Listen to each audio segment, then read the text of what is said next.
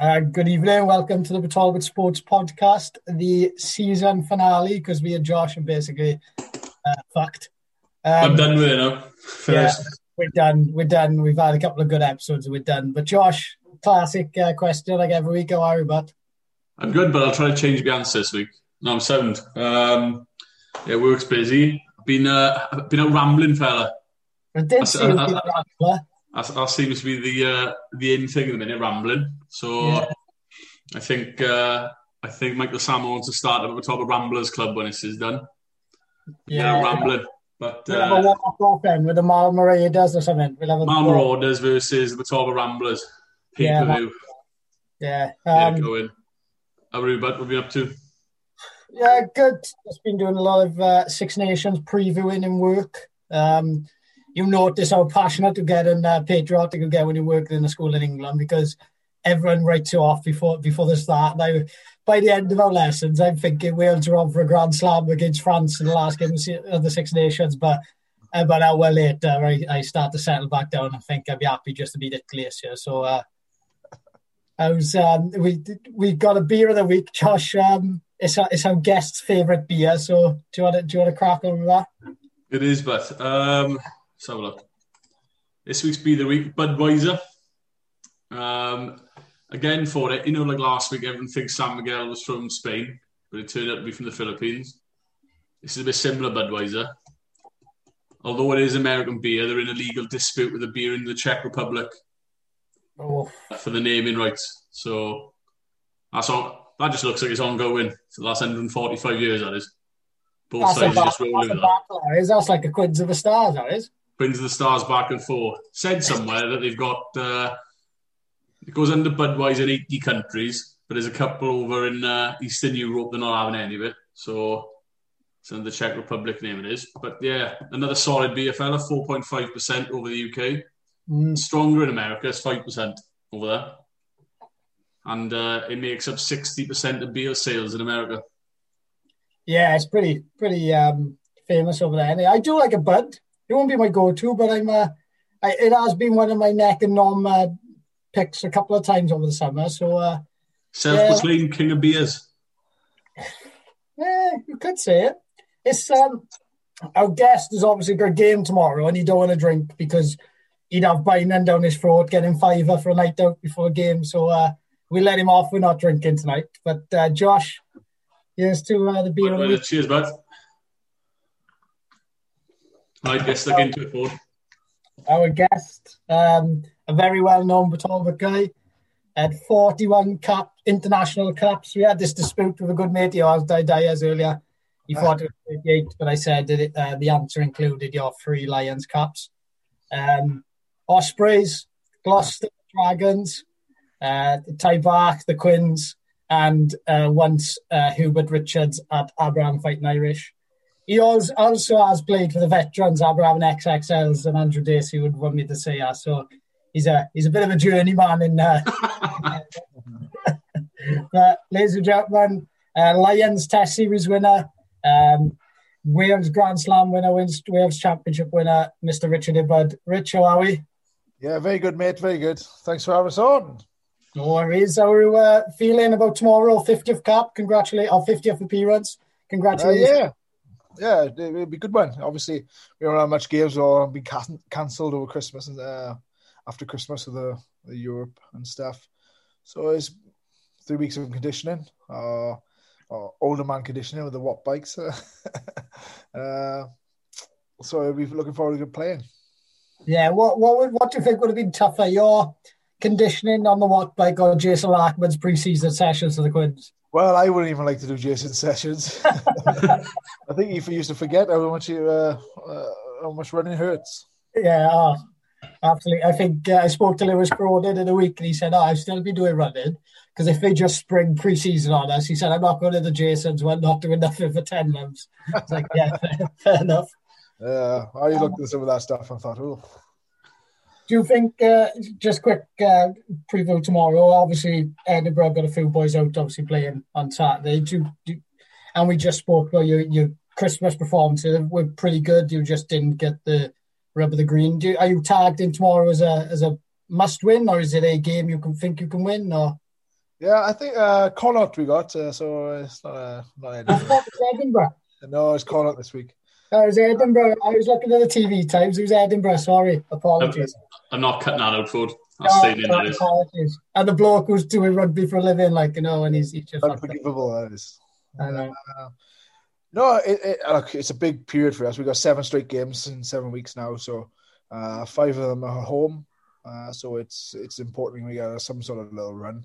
Uh, it, it's all about uh, experiences. Like we were in Champions Cup this year, but obviously if we haven't got to experience it with no crowds or no, you know, well, you're not even allowed out of the hotels when you go away now. So it's uh, you miss the experience of the Champions Cup, and the boys really deserve that. So, so if we get a good run of games, it's, it's about trying to push but get back into that for next year. I, I Yeah. was, I was going to say, Rich, it's, it's a question we've been probably asking ourselves for in there when we've uh, seen each other. But obviously, you play in there, Rich. What's it like without the fans and stuff now? Uh, uh, it's not so bad when you started. Uh, that's not too bad because once you're on the pitch and you, it's all happening around you, you don't really realize about the. Uh, you know, it sounds weird, but uh, you don't really realize. Uh, but if you're on the bench and you're watching, uh, uh, uh, watching the boys, uh, watching the boys, you can hear the hits, you can hear the the crap chat, you can hear, hear everything. the, the crap messages off the water boys. So no, it, it is different. It is, uh, and you you, you do miss them. You, you definitely miss them. Uh, you can imagine like we played out in uh, what was it Bordeaux? And you imagine how packed that would be and how much of a fucking class town and a few beers after the game. But like we didn't get to experience any of that. It was just uh, an empty stadium, freezing cold, and straight home after the game. Yeah, I was Yeah. going to say, is it is it literally a case of being shipped straight in, play, shipped back out, straight back to the hotel job? Yeah, that's uh, pretty much it. it, it uh, look, flying is the, the the most riskiest part of it at the moment. So we've uh, the budget's all gone out the window, and they're chartering us planes. Uh, so we go from a little plane in the private airport in Cardiff, and you're straight into a hotel. You're not allowed out to the hotel.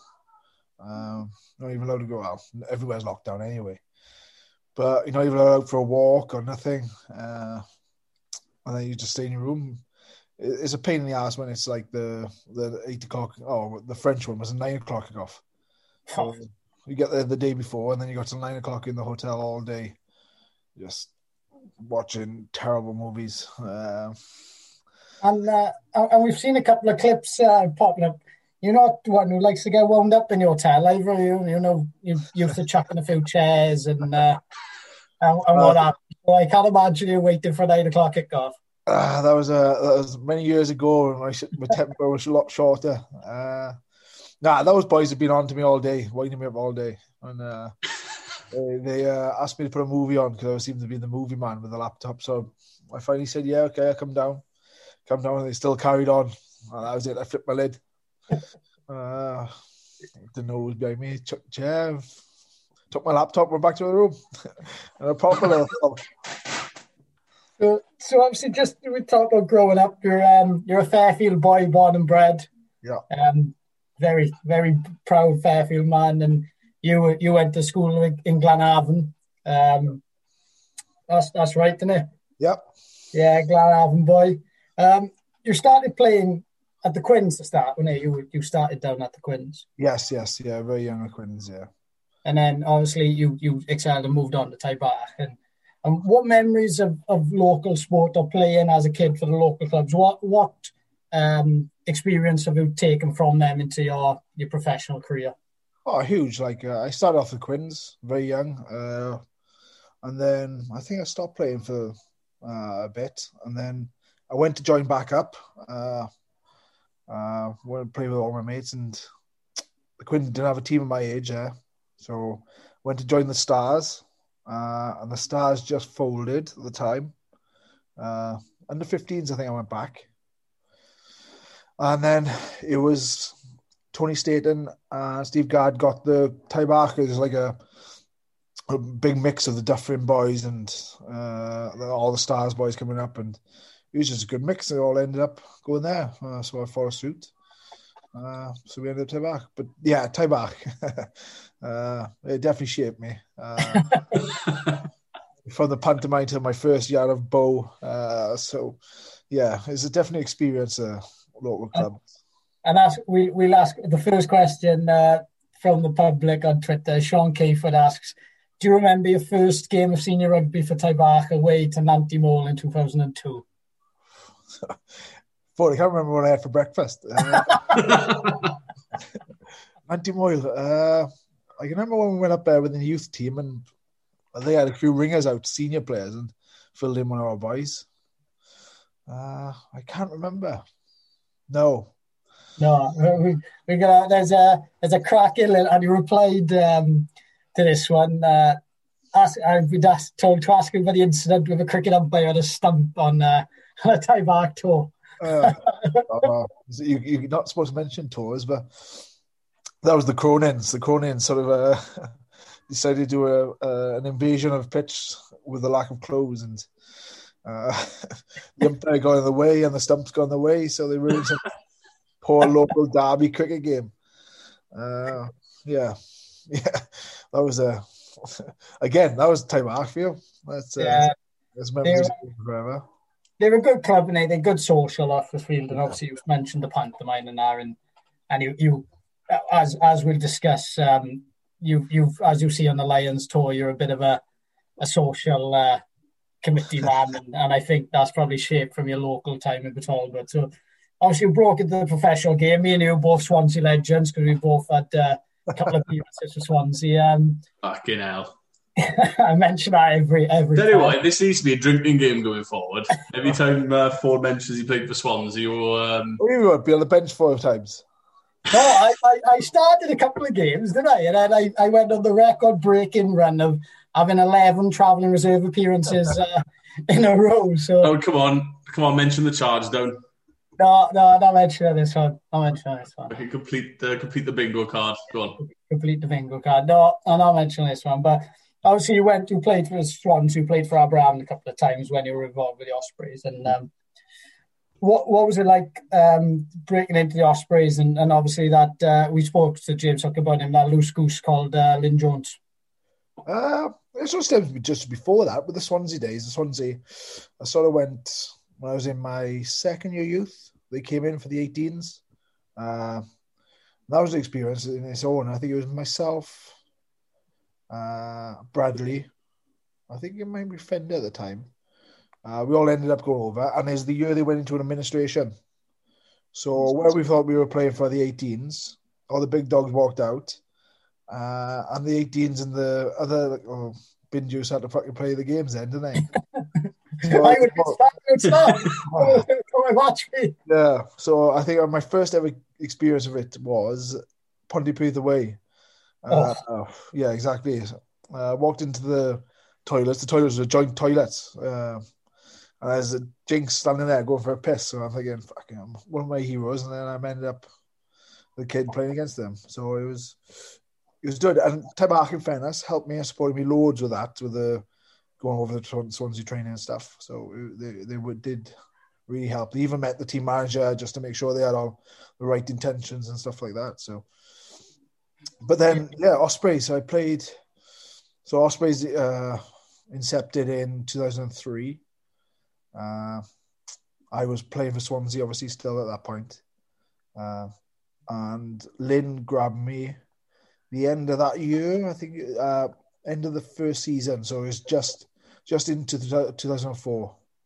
Uh, see if I would come and sign for them. And yeah, I didn't really look back. I was playing, I was the prop early days in my youth. Uh, obviously, from the gym, lost loads of weight. Went uh, tried my dab at back row. Uh, that was uh, I can remember Lyn's uh, the, meeting to the day. He said, "Look, Rich, you're going to be an average back rower or a good hooker. It's up to you." So, uh, in fairness, I took his advice and uh, I didn't really look back. Yeah, he's uh, he's a I, I've a couple of obviously you hear is he's uh, he's a good coach for thinking out the box and, and he's probably uh, a, decent first coach to have at, at professional level. But oh, he's an eye opener. I remember one of my first. so you think, oh, from my first meetings, getting the team meeting early, watch the videos and analysis and stuff. Sat in them in the front row, nice chair, got there early. The older boys started filling up, filling up, and a few of the boys starting at the back. I remember him saying to me, "Rich, get up, let one of the real players sit down." Oh, you never know when the first fucking meetings. Or you do this thing, a selection by bibs. So uh, come Monday, he's walking around the bar in Llandarcy, he's giving bibs out. So obviously the bibs are only the starting 15 boys. He walk over you, go to give you a bib, shake your head and give it to the guy next to you. evil bastard, you know. Uh, but evil in a good way. And, and to be fair, to this day now, Lyn, one of the cleverest coaches uh, I've come across. The stuff he looked at are the little subtle cheats he taught us was just just phenomenal, and it's the way he looked at it. Uh, I think his downfall was like those little things like the man manager stuff. Uh, you selection by bibs and you piss off enough boys to get uh, get annoyed. So it's, uh, but yeah, some of the stuff was amazing. Yeah, and I think when you look at his, his Russian side though, especially in the last World Cup, he probably used that to his advantage because he didn't get stuffed. Obviously, they played, they lost 30 points to Ireland, but you thought they did get stuffed. And he, he probably, this little smart thing still were working for him because they kept Ireland, uh, kept Russia in the games and not to be embarrassed. So I think, uh, and like I said before, if there's one crazy cat who's going to look after the crazy cats of Russia, there's got to be Lyn it. Yeah, I'm surprised, I'm surprised he's still alive out there, man. I, am surprised he's still got both hands out in Landas, uh, in Abu Dhabi. To be fair. yeah. So obviously you you were a part of that success, really successful Osprey side, and and you know, and you were part of a, a team that, that hosted a lot of internationals. And is there any uh, specific standout games um, in terms of? I, I obviously remember watching the Leinster game, which was down to the not down to the latter stages of your Ospreys career, but that game when when you won the final, the Pro 12 final out there, 31. Uh, 2011, yeah. 2011, yeah. Uh, yeah. the whole experience of the Ospreys is because it seems so long ago now. Well, it was so long ago. It's it's just sort of all merged into one. Do you mean? Uh, just the opportunity to play with some of those blokes I played with along the way, uh, the Filos, the Jerrys, the Martys, uh, the Justin Marshalls, the Ricky Januarie's. Do you mean? Uh, uh, the the foreign boys, the, the, imports back then were just just for not uh, just unbelievable players. Do You know what I mean? Uh, Filo came to us at 38. And he's still to this day one of the best players I've ever played with. Uh, so I look, look mostly all fondly. Uh, but yeah, you're probably right that that 2011 final, uh, they've won the Heineken Cup the week before. Uh, they come out with the press saying they're staying off the booze because uh, they want to do the double. Uh, and not many people go to the RDS and win. Uh, so out there, yeah, we, we, we we nipped it. I think that was one of Shane Williams' five retirement games. I think it was. well, well, funny enough, uh, one of Shane Williams' retirement games was a. Uh, it was it was Joe Beam and Stag Do one one of them, wasn't it? And uh, the minibus took you up to Cardiff. Uh, I remember that. There was a couple of Dragons boys, a couple of Ospreys boys on there, and we, we got invited because you were my father was taking up, and that, that was another one of his last play tries at the. Uh... Yeah, exactly. Yeah, he had about fifteen retirement games. The only person I know do. Who, who had more then, Shane Williams or Rory Best? Oh, definitely Shane. I wouldn't be surprised Shane has a retirement game next year. Honestly, oh, he plays in the Six Nations. Yeah. He popped up in the Lions tour and he, he, came out of I don't know out of nowhere and played in the Brumbies game. I, I, I remember that bit. I we must it must yeah it was a Saturday obviously so I was out on um I'd been out the station I got home and I was uh, eating a takeaway and Sky Sports Club Shane Williams called up for the Lions and I must have thought I was as Ahmed so I woke up the next day and thought I remember I, I must have been uh, dreaming about it I looked the next day and he's running out for Lions training oh, man. yeah that boy that boy's got more front than Bournemouth Oh yeah. uh, bear in mind that was the only game we lost in that tour, man. So uh, yeah, exactly. exactly.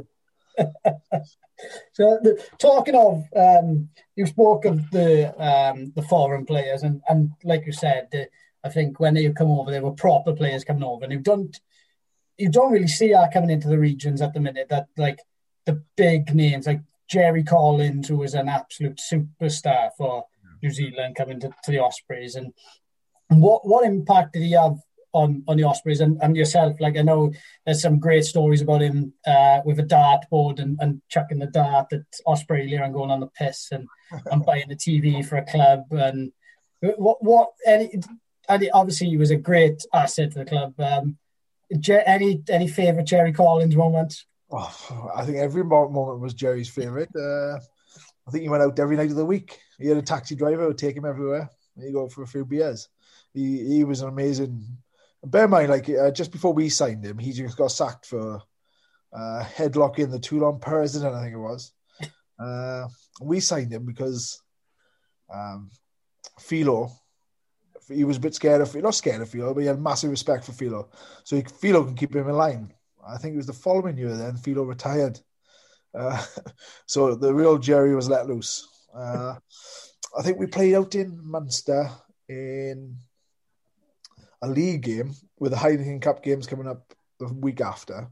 We lost. We took a, uh, quite a, a tuning out there. Uh, and Jono said, right, boys, no drinking now after the game. We got a couple of big games coming up with the Heineken Cup and stuff. So like, we have a couple of beers in the bar. Uh, quiet one, get back and dust ourselves off. So uh, I'm thinking, all right, a couple of beers in the bar, we all go down. Jerry comes down. Yep, cleared it, we can go out. Huh? Yep, yep, cleared it. We can go out. He didn't speak Spain much either, Jerry, in fairness. Uh, I'm thinking, oh no, yeah, something's not quite right. So, all right, yep. So I think it was a magnificent twelve. I think was twelve of us went out. Uh, we ended up going to a lock-in in a bar of one of the Munster players. I think one of our fullbacks at the time filled in the finance director's son on the way in the taxi on the way home. Uh, oh yeah, it was it, it, got a little bit loose, uh, but it turns out then we get back to the next day. Jerry hadn't cleared it with Jono. So Jerry has taken us all out, and then we were in deep shit. but no one would tell Jerry off either, fuckers. Uh, yeah, he was he was a different creature to be fair. He was phenomenal. He'll go out for a few beers in the midweek and he'll be up in his Lonsdale gear, gear the next day, seven o'clock with, with one of our fitness coaches, shadow boxing on the pitch. So he, he was just a complete different animal. Uh, and to be fair, he's still quality. Do you know what I mean? Yeah. So he came to us, his shoulders were a bit knackered. He was, he was a bit older, but he still he put in the eighty minutes every week. It was just phenomenal to watch. Uh, another one, Marty Holah. He, he, like if he was a seven in any other country, he'd have at least fifty caps. He, he was that good. And I think even if you were lucky enough to speak to Tips ask him how much of an influence he was on tips. Uh, all the stuff uh, he showed him and stuff, uh, true seven. Yeah, and I, I, think that definitely he was he was superb for the Ospreys, and also they they had big names, and, and the big thing uh, they weren't coming just to pick up a paycheck. All the boys, even when Ricky Januarie come from, it was like a month's loan or something. He still performed, and yeah. he was a bit of a loose character. I think Ospreys just just used to pick up loose characters. And uh, well, he, he, the way he turned up was brilliant. So we had a few injuries, and we were playing out in Viadana. So we've gone to this pitch. I mean, I say pitch. It's it's like a park. Uh, it's the worst on that pitch we trained on in the summer. Uh, oh, yeah. It's no grass. It's just hard mud. Uh, and we see this guy coming across the pitch very out of shape for a nine. Carrying a carrier bag with boots in. I'm thinking, nah, it can't be. It can't be. I, it just looks like someone just coming back from the shops. Uh, and it turned out it was Jer- uh, Ricky. Fuck me, he turns up in a carrier bag, belly, good sized belly on him. But fuck, he, he played that game. He had a fucking stormer. He had a stormer for the rest of the season. I think he had six months with us. And again, he was a great, great character. He's a, uh, some of the nines we had at the Ospreys were just uh, just crazy. Like, yeah, but was, uh, well, Mike Mike Phillips not not first class, he's world class. No, I know, uh, yeah. But uh, we had Champ just before him, Justin Marshall, like yeah. a legend in All Black, and he he was a superb player. He's a bit uh, different off the pitch. He's sort of uh, he's almost like football material, where he'd say we play on a Friday, he disappeared to New York till Monday so uh, he he was wild, and he didn't like the British money. So uh, so he went to the the calf up in the Llandarcy, and he pay with a ten, and she give him like six pound coins change. You leave it on the table, the eighty coins. Honestly, you use different gravy. Uh, yeah. Then we had nut brown. We had oh, we had some spice. Uh, yeah, Jason Spice. Yeah, Richie Reese, uh, Liam Davis, and Rod Wells. He would have been in Swansea video. Yeah, Rod, Rod. There's many a tales being told about Rod Wells in the Swansea change rooms. He's a good boy, Rods. Uh, yeah, obviously Webby. We just been ridiculous with the scrum halves we had. So just um, we'll, we'll bring it up because we brought him up with ours. You, you you were fortunate enough, and you, and your your career is kind of like paralleled by the end. That you end up with the same club, obviously. Pataulga boy uh, James Hook. Um, he's a, he's I think he's probably one of the most talented players to come out of Wales. Um, uh, what, what's your thoughts on him? Because he didn't leave a mark on you on, on some of them, but there's a big, big soaring question. And a lot of people want to know in the next, and we've got to cover it later. But it's been hanging out there for four weeks, and people want to know who it is. There's some, we've, we've been taking bets. Massively, they want our favourites. Okay, he's just trying to get back at me because I scare him all the time. Uh, he, he's a he's a bastard. He followed me everywhere. So we go to Glenavon together, uh, Ospreys together, first caps together, end up in flipping Gloucester together. Uh, just gonna get rid of get rid of the fucker. Uh, but no, he, yeah, you're right. He was unbelievably gifted player. Uh, a shame, really, because he was so good at so many different positions. You just get sort of floated around that way. You know what I mean? Uh, and you just fill the voids in where they need the voids, and once the voids are not there, they don't sort of pick them. But uh, for me, he's just like you said, one of the best talents come out of uh, out of Wales. Yeah, I, I certainly agree with that. Um, Josh, uh, any questions on the Ospreys? I was a I was Ospreys lover. I, I still support the Ospreys now, and now to see them doing well a little bit more, um, it's, it's going well. But when I tell people in in Millfield that I support the Ospreys, there's a bit of a laugh because obviously they're like, I'm like, eh, boys, they used to be good. They used to be very good. But yeah. uh, Josh, any questions about um, about the Ospreys?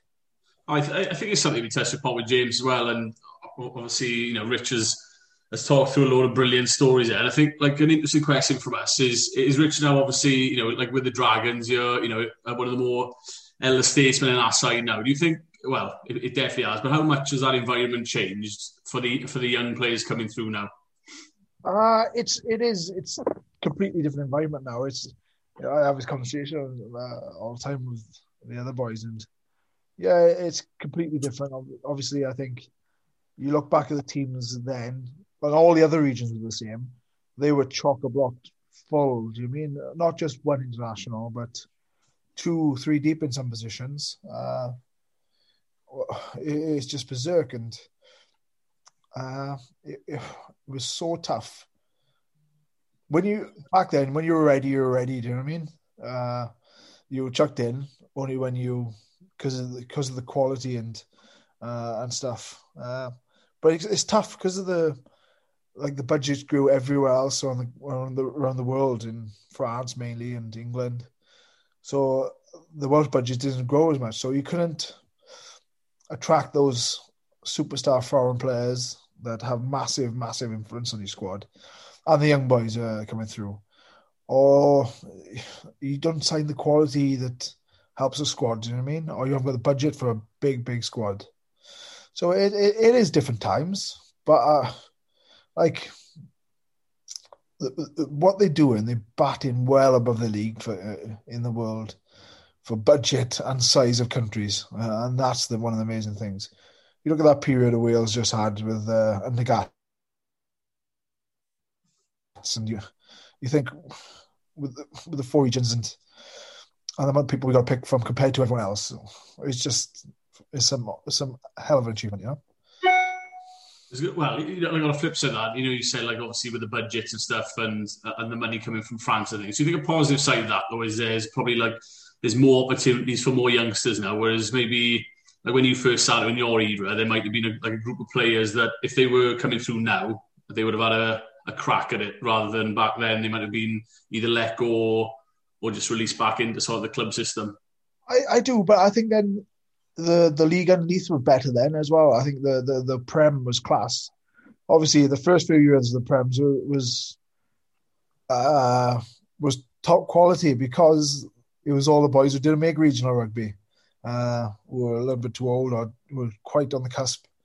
And some of the teams were just ridiculous, and that was just a hard enough league as uh, as, as it was. And uh, it's it's been yeah. You're basically saying, Rich, that, that the prem was hard, and now they got headers like me running around. Yeah, I think yeah, Foard, Foard would have been like uh, probably Quins seconds, uh, that sort of era. That's what the uh, but no, it, it's different times. It was, it's uh, was always a tough place to crack with with clubs and regions and stuff, uh, and monetary boundaries, you know.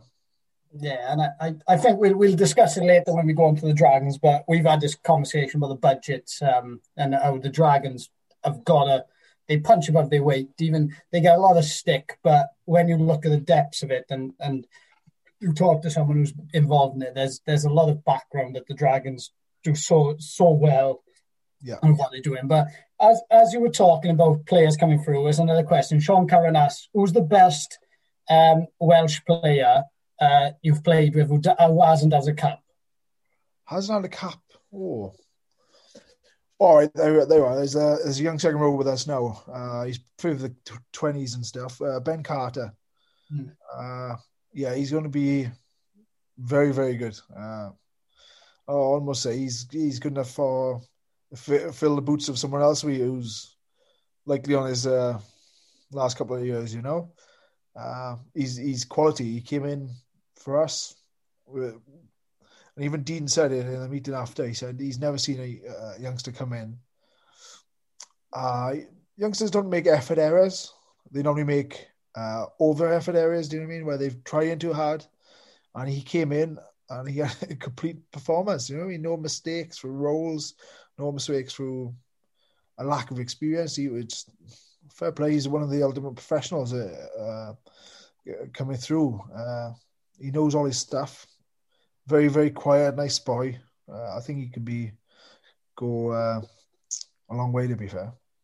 Mm, yeah. So Ben Carter's the one to watch for, and and as you you you you as a hooker, you've got to have a good uh, relationship with obviously the props and and them them two big gooses behind you, and uh, we, we'll talk about him now. As it's a Six Nation special as well, we'll talk about him now. Uh, Alan Jones, um, what a, what a bloke! Oh, he's phenomenal. He, he is. He's phenomenal.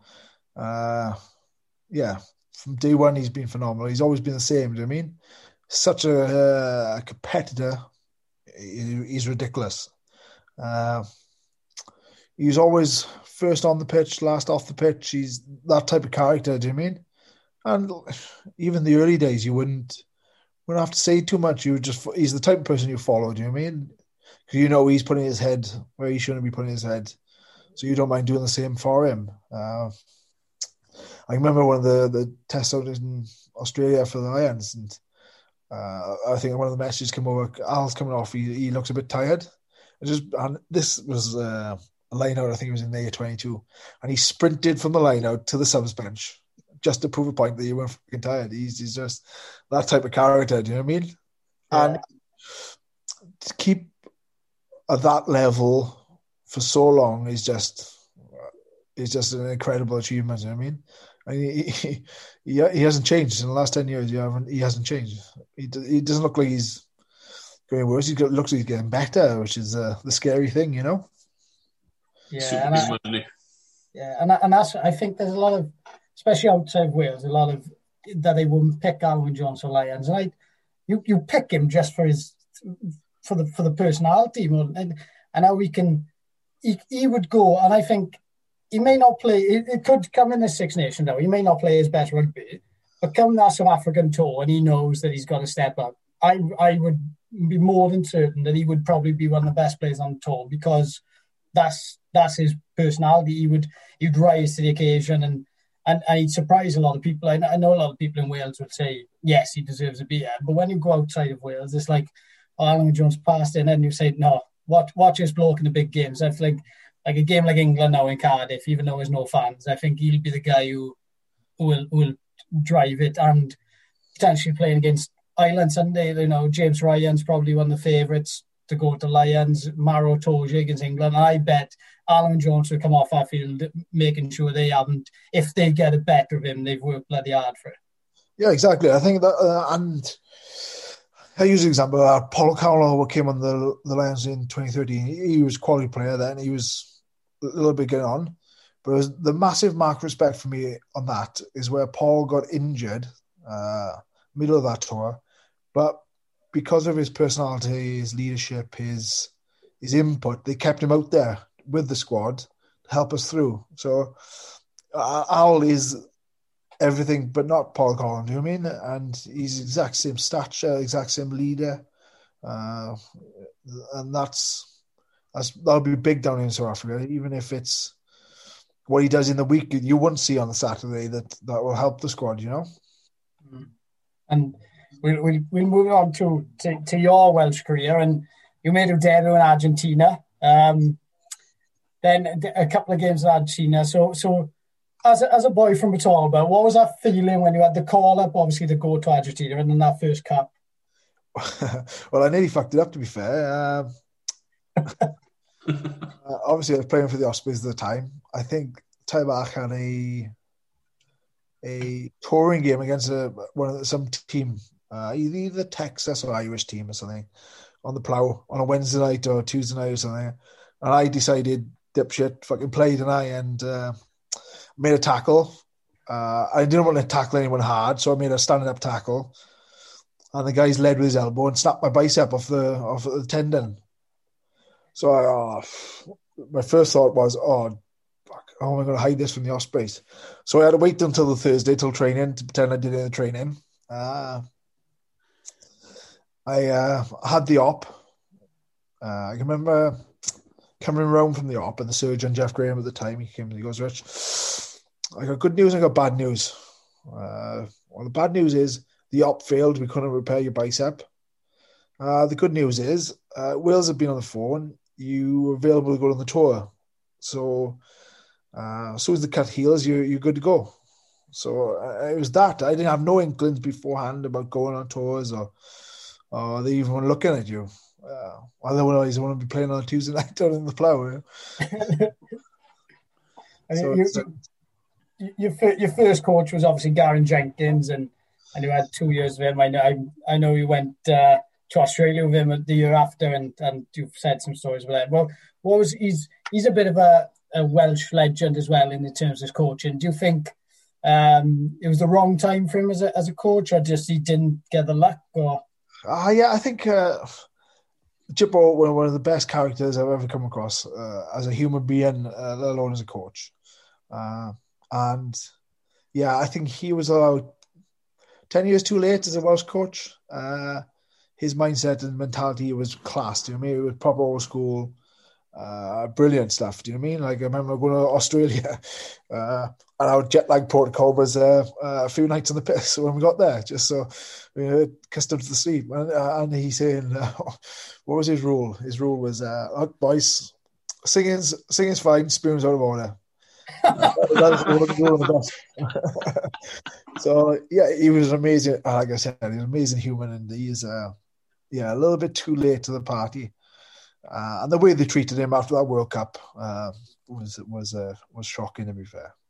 Yeah, you you hear some stories of like on the guest speakers and the way he got sacked, and yeah, and, and you think for for someone who's who's um, applauded as a, as a Welsh bloke and not just his playing play career but his coaching, and then just to be Dali on, he just went off into the sunset, really, did he? Yeah, he did, yeah. To come back and done some academy stuff in the Scarlets, and which is such a shame, really, and uh, which is because uh, he was a was a, a character to be fair.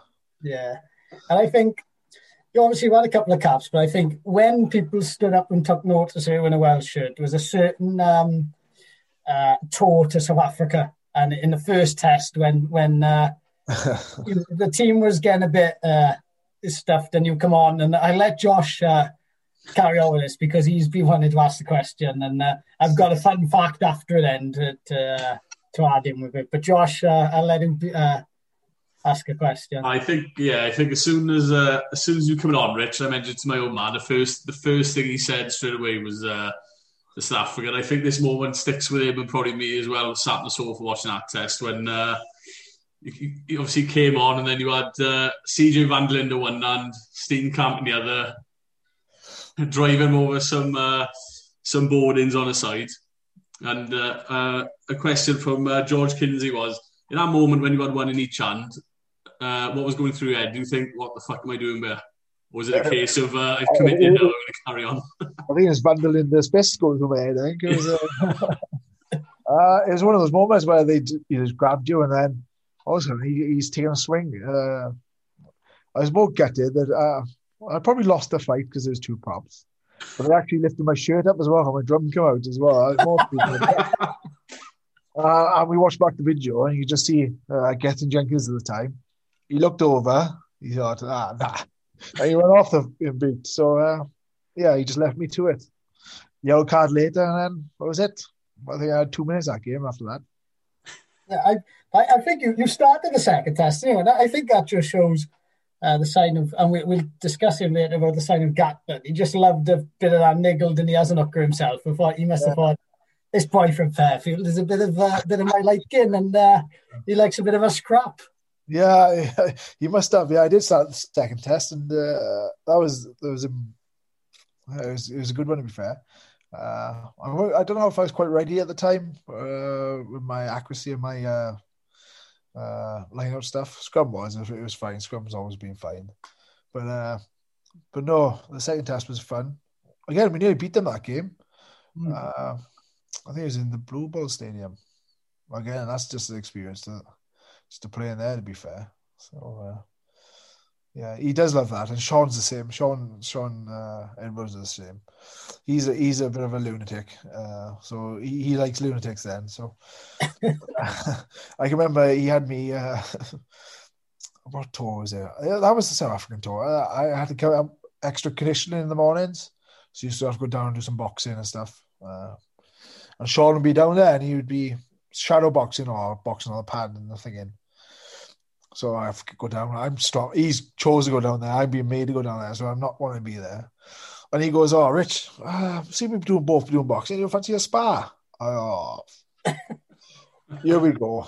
Uh, and he goes, "What we'll do? We'll do one, two, three, and uh, the other guy you go one, two, three shots. And the other guy keep guard up. So you just you just absorb the shots." So I thought, okay, fair enough, Shaun. Shaun I'm not a boxer. I'm not. Uh, he thinks he's a boxer as well. So he uh, hits me first time, one, two, three. I tap him back, one, two, three. Second time, he hits me quite hard. Oh, I'm thinking, oh, you, he's trying to he's trying to dent me. Uh, I'm thinking, oh, cheers, Shaun. So I do him one, two, three again, and I think I've come around his guard and I hit him right square in the ear. Uh, I, I reckon I shook him. But he reckons he's got like some sort of like tinnitus or something where he, he, gets, he loses his balance. so he called it a draw at that point. he said, "Oh, he said if you hit me my ear, I have to go home. I have to leave the tour. I have to go home." Uh, but I definitely, definitely wobbled him. I think. I reckon that's a call what- out to do. That'd be a great pay per view if it if it had Edwards. Hibbard versus Edwards. He's a he's a lunatic. I swear to God, he's a lunatic. He's, and he, it, and he's such an interesting character he's a lunatic, but he's very like religious as well. He'll go to church every Sunday. He's Yeah, and I got to give it to him. He's one of the most oh naturally gifted coaches I've come across. You know, his passion is it's not his detail he comes across. He doesn't give you much detail or stuff, but his passion is put into his defense, and that's what uh, makes his defense so good. Do you know what I mean? Uh, he's such a, a quality guy, and he really, really loves his stuff. So he was he was another one good good to work for. yeah, and he, and he, you, you they say a lot today. Obviously, the first Six Nations campaign with France, and they say there's been a difference mentality, and you think. How, how is he getting across? And, and uh, you just he's just probably learned. And I said a couple of times. I think the rugby pod said it. He's just learned the French phrase for "fucking smash him." Yeah, And that- exactly. that- yeah. That's it. Get off the fucking line. Get off the fucking line, and you can't be injured fucking in defense. Uh, that's his two favorite things. Uh, he'll make you get off the line. As long as it's not back in front of you, get off the fucking line, kid. He's um, and I, I think he, would obviously um, you could see why why the new Welsh coaching staff wanted to like make a new start. But I think obviously he's missing. But um, a, a, a mate of yours, Melon, Gar, Gar, uh, Gethin Jenkins, is now in charge of defence. Yeah, uh, which is a good opportunity for for someone in there, you know. And yeah, and, it is. Uh, obviously, I think I I really want this this uh, class of coaches to succeed. Uh, obviously, I had Humps. Humps was my forward score for the Ospreys. Yeah. He, he made me one of the players, uh, the player I am today. The, the way he uh, helped me with the scrum and stuff. Uh, you got Steve. Steve's a classic uh, bloke and a very gifted player. Uh, you heard nothing but good things about his coaching, and then you got Melon, who's who's just been chucked in. Uh, so, yeah, you, you, really want this this group to succeed because there, there's three good Welsh coaches there that you, you you want to see push on. You know what I mean? Where years gone by where it's not been Welsh coaches and. Uh, but those those three are, are good, and they're not not that old, you know. So uh, yeah, and, and, another mate of yours, obviously Jonathan Thomas, who, who played with the Ospreys, has got the Worcester head coach. There's, there's some great young Welsh coaches in there, and hopefully um, Wales will. I, I think Wales will have a good chance this year. I think they've got the two big games at home um, against England and Ireland, and then you've got to try and stay. Obviously, France away is going to be going to be tough, and and yeah. Scotland away. If Scotland get a good, and I think um, Scotland could beat England the weekend. Um, yeah. Yeah. So you know they're going to be tough, but you've you've got the the historical tough games at home, and I think imagine imagine now, especially after being nearly a year in lockdown. Imagine having seventy four thousand in air for England. There'd be there'd be people paying for blood when they're so. That's it, yeah, and that's that's if I had any concerns about the games, it's it would be the lack of that home advantage of that in that melting pot that is the stadium. You know what I mean? It's, it's it, that gives you an extra ten percent on its own. Uh, put the closer roof, it gives you extra fifteen percent. You know what I mean? It's, it's just a phenomenal place to play in front of, and hell of a crowd with the daft hats are playing. Yeah. Uh, well, I was I, I was going to say, Richard, like, is there is there any way you could put into words what it's like to uh, you know walk out in front of seventy four thousand uh, screaming Welsh fans in a Six Nations clash against England? It, it's madness. I, I go back to the day that uh, that thirty point three result and uh, to this day, I've never experienced anything like it. Even on the Lions tour, nothing whatsoever. The atmosphere in that stadium was was thick. It's the only way to describe it. It was thick. It was in the air. You know what I mean? You could just feel it. It was like uh, seventy four thousand people breathing on you.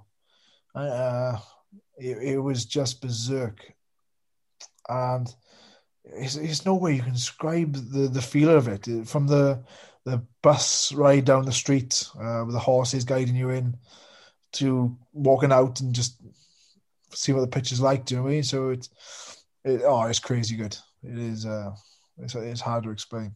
And, and, good, sorry, and, I, and I, I think that campaign you obviously didn't start. You you weren't involved in the first game, was you? The Ireland game. So you no, you you won the Grand Slam basically. The rest of the boys won the championship. You, so, uh, you know. Uh, no, I had an injury. I did. Uh, I can remember the, the like I was pushing to be fit for that game, and we were out for a team meal on the Monday. Carcass, our physio, he's a, again a good character. Uh, I think he's been there since the first ever Welsh rugby team. He's been there a long. but uh, he pulled me after a few red wines. He said, "Rich, like you're not, you're, you're not, you're no good for this weekend." So I missed that Ireland game. And in fairness, like we were 32 points or was it 33 points down? Yeah, we lost, I think we lost 30 23. We were 30 points yeah. Down. Yeah, and it was just. Came back by like 32 30 or something in the end. Yeah. So it was, uh, but then I started the next game, which was France away. Uh, and Ben, at that, at that time, it was like, I think we were on like nine straight losses from the tour, the summer, the autumn, uh, and then that losing that first game. So you can imagine what the Welsh press are like. They're bad enough now, let alone uh, yeah, yeah. nine of the bounce. Uh, yeah, fans were starting to get on your back, but it just sort of brought that squad together. Even the coaching group just all got super tight and went out to France, got a result. That's the game where George's dad ran on the pitch. Uh, yeah, that was amazing. That, that was amazing because we were in um, we were in the scrum five panel the next day as the stars. Yeah. And obviously, I knew who that guy was, and then they brought it up there. And no, no, it was berserk. Uh, that's bit dumb. If uh, obviously, um, Josh, do you know the story? I think obviously for the listeners, if they don't know what the story is, can you uh, just elaborate on uh, on the story? Oh well, well George has scored a, in, uh, a good try to be fair, and you just see some some some guy trying to invade the pitch, run over and give him celebrating. No one knew at the time, but it turned out it was George's dad running on the pitch to celebrate. Uh, yeah, it, it, was class to be fair once we found out. Um, but no, then we went to Italy. We we got a result there. Uh, Scotland uh, away. So it was, it was, it was three middle games with three away games. So mm. so we, we got the scrappy result up in Scotland, but we we got the result. And then England run for the Grand Slam that year, and it was, it was tons of talk about them coming down. Uh, uh, blow us off the park with physicality, and uh, I think was Ben Young saying that. Um, like it was no talk because we had to beat them by eight points. There was no talk of that whatsoever all week. Our whole sole goal was just to go out there and just beat them. It was one point. It was two points. It was just beat them. Uh, and to beat them the way we did, it was just oh, incredible to the again, I say about the atmosphere, the, the pace of that game. I think the only other one I've been involved, yeah, I've been involved two games up. Uh, the the sheer pace. I look at the clock. Uh, I was thinking, right, please be about thirty minutes, thirty five minutes. Is uh, I got to get off here now. Have a rest. I looked at the clock, and it was about twelve minutes gone. I'm thinking, fucking hell, how am I going to last this? Uh, I looked over and Adam Jones was there. he was blowing just as much, so I was happy then. Uh, but no, it was just physicality, the pace, the intensity, the atmosphere, just everything about that game was just uh, incredible. And that, that campaign was magical, to be fair. It was, and I, I, I remember the week before. Obviously, you, you I think a good mate of ours, Dan Williams. Uh, he put he puts a bet on him to score every game, first try scorer, and, and he scored against Wales, uh, Scotland. So he got all his money back anyway, and uh, obviously it was a scrappy win. And, and and then I remember, funny enough, being on a Sunday club watching it with, with a good mate of me and Josh's, Lewis Johnson, and Italy scored right to the end to, to close the gap. And he was like, right, Wales need to win by eight points. And when you're in the, it was, and this is probably for every part of Wales. As soon as we had eight points, you're like, there's a chance. But as the week got on, you're like, uh, no, there's not a chance. And then Saturday, everyone was like, we're going to win it. We're going to win the championship. and the atmosphere, and it, obviously the atmosphere in Cardiff was mental, but I think everywhere in Wales, and this is what I love about the Six Nations, and and and it must be amazing for a player. Everywhere in Wales was pumped like you were in the Millennium Stadium. I remember being in the cricket club watching it, and it felt like we were in the Millennium Stadium because it was oh, it was yeah. pumped. I was up in uh, yeah, I was up in Aberystwyth. I was in uni with the SU, and when I was there, the, the split between English and Welsh students up there was something like 70 30 English. So I remember sat in the SU, packed the SU, um, projector screen down, white shirts everywhere.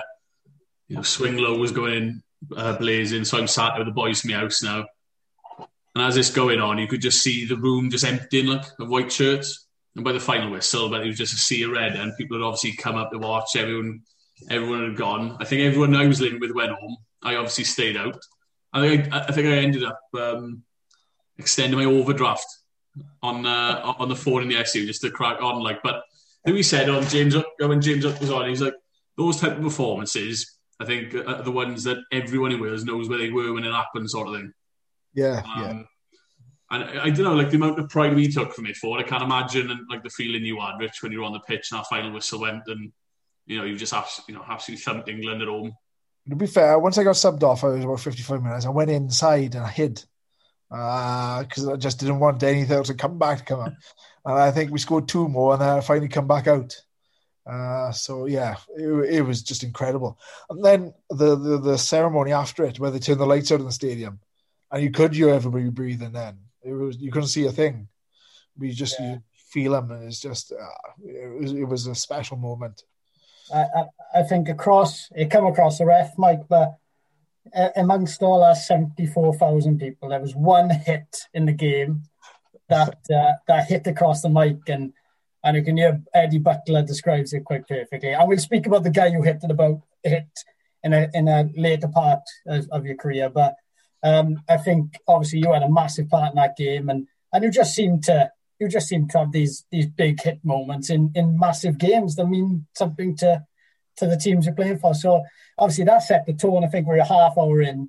Um, it was a bit tight. England were a little bit on. They, they were getting their foot all back in the game, and then all of a sudden this big blonde bombshell came out of nowhere and smoked uh, an English prop, and then it set the tone there. And I think um, obviously that performance from you and, and your performance in the campaign set you up for the tour. But what was that? What was that night like in or, or, that weekend? Like the night, the Saturday night after the game, and then probably the Sunday club you had, and maybe the Monday club if you were if you were down. I, we, if if Quins had won something like half of the league, we'd be out till a Thursday probably. It's quite difficult because like uh, oh because of the time obviously we the Saturday night I think we went to a few bars after the after the game and stuff. The misses were there, so it was good. I think we had a few beers on Sunday, but on the I'm not sure we did that year because we had to go straight back in with the Ospreys because we had games straight away. And obviously, this is the point where the, the squad started to get narrowed down. Mm. Uh, and it weren't like, so as soon as they wanted you back, you were back, you know? So I think it was straight back into the stirrups the following week and uh, it crack on. Yeah. So you don't get. You, to be fair, you remember the games more than the celebrations. Yeah. Uh, and you you're normally so fucked. It's such an anticlimax because come about two in the morning, and then all the adrenaline sort of dropped out of you. Uh, that's when you, you you sort of feel all what you've done that day. uh, and, and, and, that's what you, you, that's the thing you, you saw, and we feel it as as local players. Like you feel the, the the effects of the game after like by the end, like when you're in the welcome, like all of a sudden it just stops you or B to M. And imagine playing in one of them and you think, right, I can't move here. You see, you, you it's not, it's not, not a great thing. You're, try, you're trying to bust a move and, and they go, fuck, oh, I can't move. So you've got to get on. But um, leading on from that, you you obviously um, you got picked for the Lions and um, rightly deserved, and it's it's the pinnacle of, of any career, they say. But what, what was our experience like? Um, obviously, you didn't you didn't start in the first two tests, so up until that second test, what was the the experience like? Oh, again, it, it was just incredible. Like, so to be picked, like we don't know either. We're like, so in that Six Nations, they come around measure every squad. So every home nation, Scotland, England, Wales, and Ireland in suits for the if you were lucky enough to and your kit sizes and stuff. So uh, you you got poor souls trying on kits that are never going to uh, be worn. You know what I mean? Uh, and then you don't find out. You get a, a, like a preliminary thing saying that you in contention of like seventy players. I think it was. So basically all of all of all the the squads, you know. Uh, and then you find out like the day or the day with the TV as well. So I can remember me and Lou in the bedroom upstairs in my old house. Uh, watching it live. Uh, and they, obviously they went Hartley, they went Youngs. So after Hartley, I thought, and they went Youngs. I thought, oh, it's H U. I thought, oh, nothing, no chance. I didn't even expect to go on anyway. And then he said my name. It was just berserk, and it just the next fucking. Oh, it was just the next day. He's just bonkers. You're trying to reply to all the messages. Uh, you'd phone dice twice a day. Do you know I mean? You it's berserk and it's like it's it's, it's a world of experience. Eh? It's just press conferences. We, we, we all all the Welsh boys went down to Margam Park, met the the four regions, and did the the, the boys selected. Uh, yeah, it was it was it was incredible to be fair. Uh, turning up to the camp was a weird one. Obviously, like I was, I, I had a few caps along the way to that point, but I, was never say I was out and out thing, so I was still a bit nervous. You do get nervous, you know. You you sort of always have your questions: Do I deserve to be here and stuff and stuff. So you can imagine it's like first day of school turning up there. Uh, you play against these fuckers and you hate most of them. so you, you have to go and try to befriend them now. So it's interesting. It was interesting, and Gats he is uh, a clever creature. In fairness, in getting squad together, he's a typical old Kiwi. Where he likes a, a beer to bring the squad together. So we did that, and uh, and then the next ten weeks it's sort of like a whirlwind. And because I was always, I think I played nine of the ten games in that tour, uh, including the midweeks. So the only one I weren't involved in was the the Western Force game. Uh, so it, I, honestly, I didn't have time to think. Uh, and it, it, was ten weeks, and it just went by so quick. Uh, but it's incredible. It, I like you would swear you weren't away from home. The amount of fans out there, you, everywhere you went, there was just fans everywhere. It was just like your home games. It was just ridiculous. It was, it was crazy.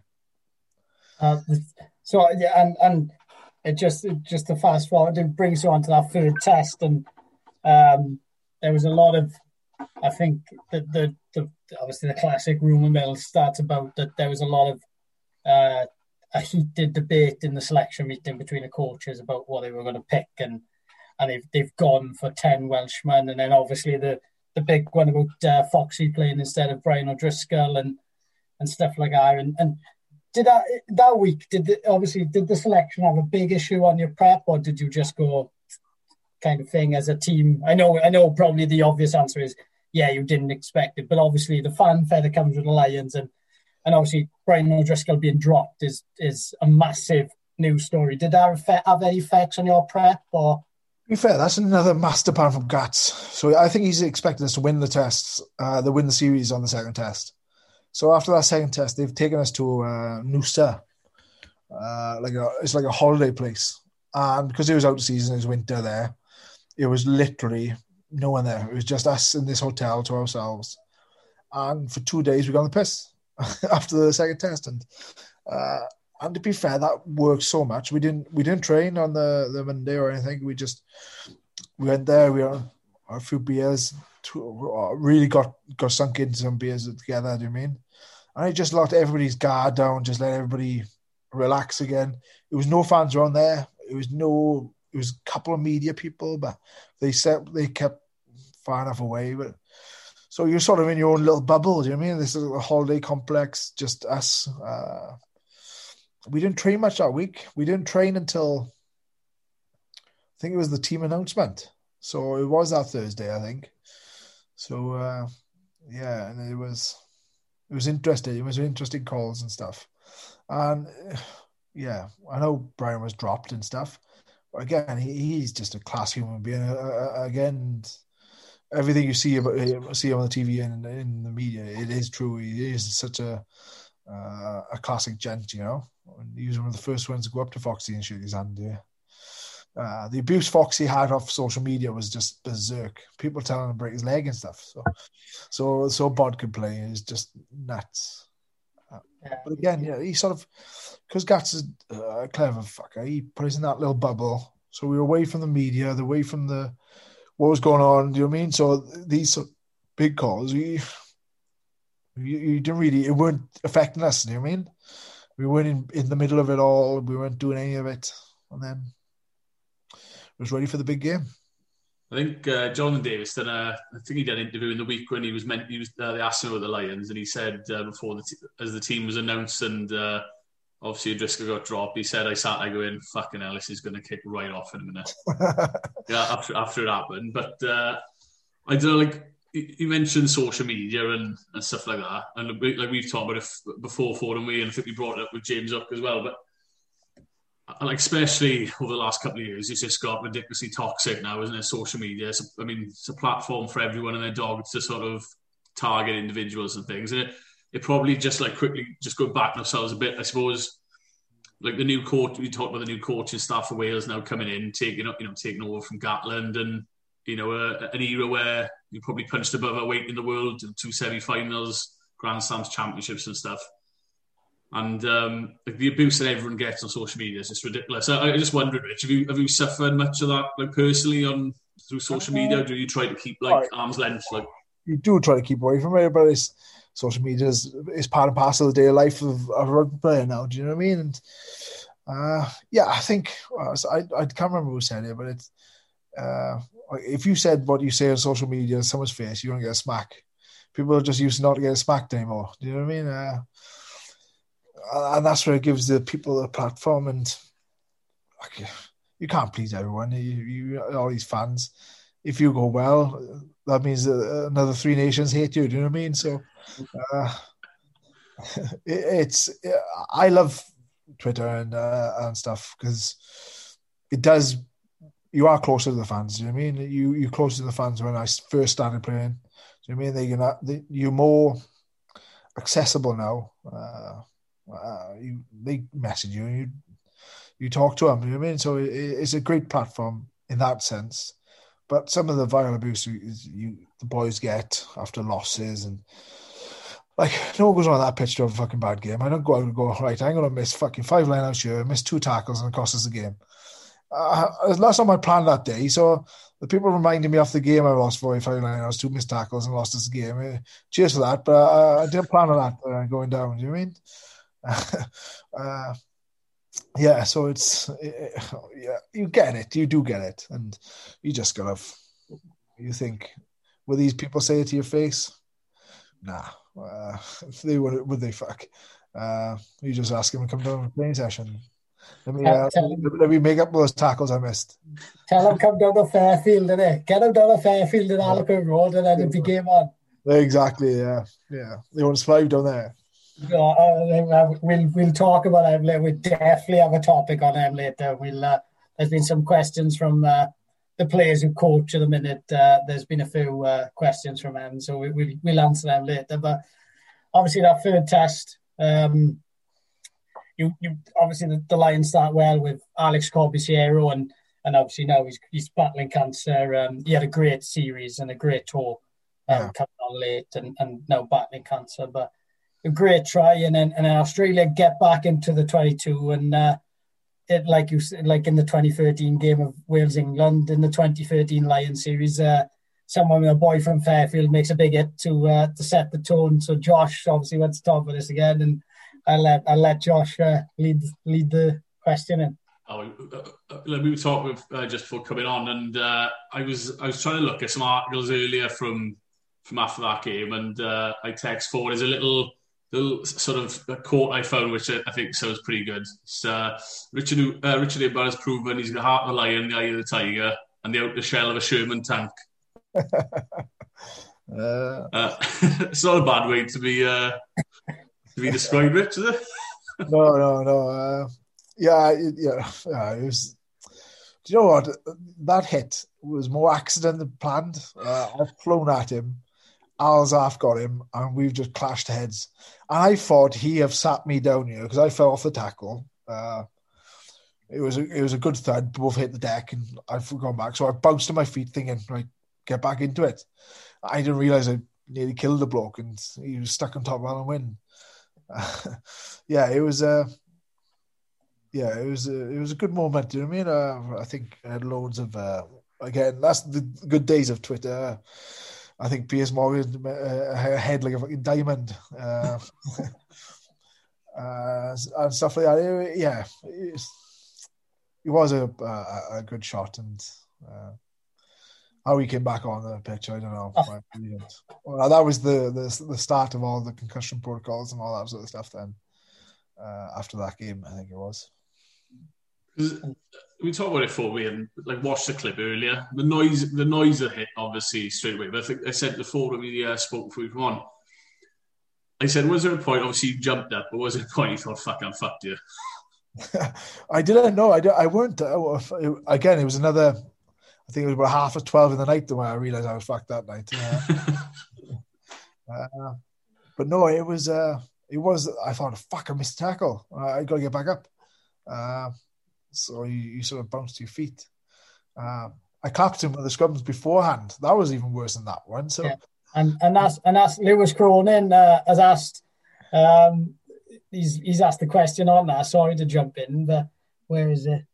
Uh, why did you collapse after the Australia uh, scrum for Lions? Did did it was it the pressure of the scrum, or did someone send one down the pipe?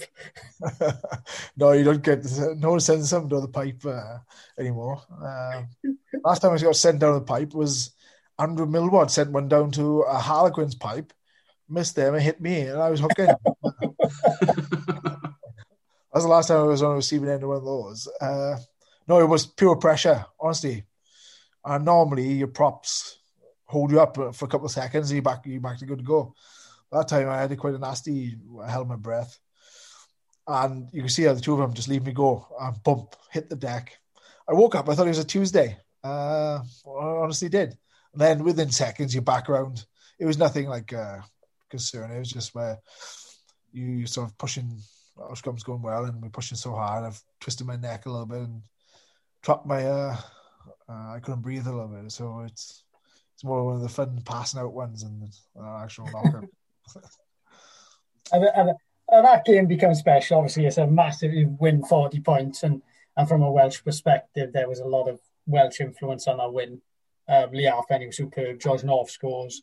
Um, Jamie Roberts scores, and but I think obviously the the front front five five and the pack dominate this scrum and and to talk about the guy next to who's, who's a good, a very good mate of yours. I know he is, and, and he was a, probably the best tighthead in the world at one stage. Adam Jones, um, he was outstanding at tour when he, and he was just. I, I can't imagine how good he was to play next next against them. Well, it's a testament to the bloke when he was the first t- name uh, on any team sheet for the, for the ten years prior to that. You know what I mean? He's just incredible. From the day where Hansen used to take him off after twenty minutes to the creature he had become. He was just a phenomenal bloke. Do you mean? And he, he, there, there was no one like him. He, he, was the first name on every team sheet. He was the cornerstone of your team with a scrum. And you know what it's like. If you you've got a good scrum, you, you've got a good platform. You can mm. anyone can play behind that. Do you know what I mean? Even you. Yeah. Uh, I would have been. I reckon I would have had Malabar chat day for Lions if uh, if I played that. Uh, no, he was just quality, and then it was that just literally after that game they changed the rules then to mm. uh, different rules. And uh, I remember that day he said to me Rich uh, it's going to make average props good and good props bad. And uh, and unfortunately that's where he sort of uh, didn't become the name, first name on the team sheet anymore. It was more the old ripped up technical props then. Yeah and I, I, I think he's he's what I love about him, I think what a lot of people love it, he's prop he's a proper Welsh bloke, and he still, oh, yeah. still, still now with Harlequins, and there's that video of him coaching on the mic, and oh, yeah, it's amazing, and and you see him, especially in the summer rugby, when they go to the coach's box, he's there. Uh, everyone's got like jumpers on. He's there uh, sitting there in vest, flip flops. Yeah, he, is beat. He is built like a seal mine, so he's, he's like, uh, uh, yeah, he's he's again a good good human and he's a, a, a great bloke, you know. And and, and he's got to be. So we talk about coaches. He he could be. I know obviously Jonathan Humphreys there at the minute, but he could be a future uh, scrum coach, like like a Graham Rowntree for Wales, couldn't he? And hundred percent. I think uh, like again, I think when you true passion for something, like I said about Sean Adams, the same with scrum. He truly loves scrums. Uh, him and Mervyn Davies are, are, just two characters who just absolutely adore scrums. And I mean, they probably go to bed dreaming about scrums, and and again, it shows. And like he gets high accolades off most of the English boys. You know what I mean? How much they've uh, they've helped. He's helped them. Yeah, I think Kyle Sinckler is very um, very complimentary about him and, and what he's done. And as we talk about tours, obviously uh, a good mate of yours again, David Dyers, has asked. Um, what player did you get on with who you thought you wouldn't? What's the player? Uh, probably Paulie Coyle. Uh, obviously, I played against him from Munster and uh, Ireland. He's a cheating, big, lanky, ginger bastard, and uh, I hated him. Uh, I hated how good he was a cheater and how good he was a player. And he ended up being my first roommate, uh, and he was completely different to what I thought uh, complete opposite. I mean, he wasn't serious. He was a good laugh, good, good fun. He just lay on his bed, googling himself. It, was just, uh, he's just a character. I mean, and, uh, that's it. That's what the best thing. Is. Like at the end of the day, whatever nationality we were, you're rugby blokes at the end of the day. You're the same creatures. Uh, um, it was no. You very rarely come across any sort of dicks in rugby, and it's, it's definitely none of that tour. It was it was a great crack. Yeah, and that's, every place you moved, you, you you changed room, so you got to meet everyone. So it's uh, best best roommate you had on that tour. Uh, probably Paulie. uh, yeah, he's a good crack. Everybody come and see Paulie. Well. Yeah, he's a, he was good. He was good. Uh, he was, yeah. His books are quality reading, fair enough. Yeah. He's, he's obviously involved with Ireland now as forwards coach, and I, and I absolutely echo your your thoughts of, um, and you've experienced it when you went to Gloucester. Obviously, that everyone's a rugby bloke, so obviously working in England, they're all the same. It's like being back in the Quins or being back in the Stars. They just got a little bit of a different accent. And uh, talking, uh, I'm going to have to get a, a, a Millfield boy on here. Um, another prop you worked with, uh, Mako. I was, uh, uh, what was he like? A bit of bit of a loose goose. The most Welsh sounding Tongan Englishman you've ever heard in your life. Unbelievable. Uh, first, as soon as I met him, I thought, you know, where are you from? Uh, uh, yeah, and he's a great bloke. I remember going to Hong Kong, we played the Barbers first. From, well, I was a couple of us, I was still out about two thirty, three in the morning. He's still buying bottles of vodka. You know I mean? Uh, to midweek, go and sneak into uh, the, the food court for like cake club. Uh, so yeah, Mako's another good good creature. To be fair, uh, so I got on well with him, and you could see how good he was going to be uh, just on that tour. Yeah, um, and I, I, we just obviously as a bit of an issue. Uh, the only thing you haven't done in a Welsh shirt is is playing a World Cup, and and I know how, how much you wanted to play in a World Cup, and and as with that famous story where Tony Price uh, said in the golf club that um, he said I had to, and you just you just kind of went, oh, all right. Then he, he said miserable bastard, and then he got in a car and the radio. Richard Hibbard has been uh, dropped from the 2015 World Cup, but all I can see is Tony Price go, oh, for fuck's sake. obviously, you were injured for the 2011 one, and I think you would have you you, you would have had a, a great crack at that. Lloyd Burns went on, and and a teammate of yours, Huw Bennett was was outstanding on that, that trip. But I think you would have you would have added a, a massive thing for. Him. And then 2015, uh, what do you have any regrets about not playing in the World Cup? Is it a big thing for you, or is it? Well, oh, you know, I, was, I did the 2007 camp as well. Uh, oh, fuck yeah, you were involved. Yeah, yeah. So it's been three camps and World Cup camps are a fucking nightmare. Uh, so to do three and not go is uh, something. Uh, it's, it is difficult. Like 2011 was a tough one. I got injured before it. Came back uh, from a shoulder injury. I think I must come back about two months ahead of schedule.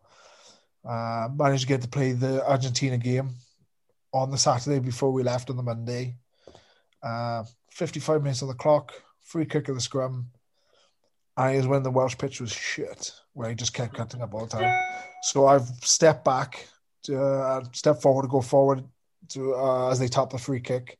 Step back in the divot where from, from the kicking scrum, done my ankle. Uh, went straight after the game to the uh, Cardiff Bay, had a scan. I remember Carcass, I spoke in, not rich, World Cup's over uh, before he even started.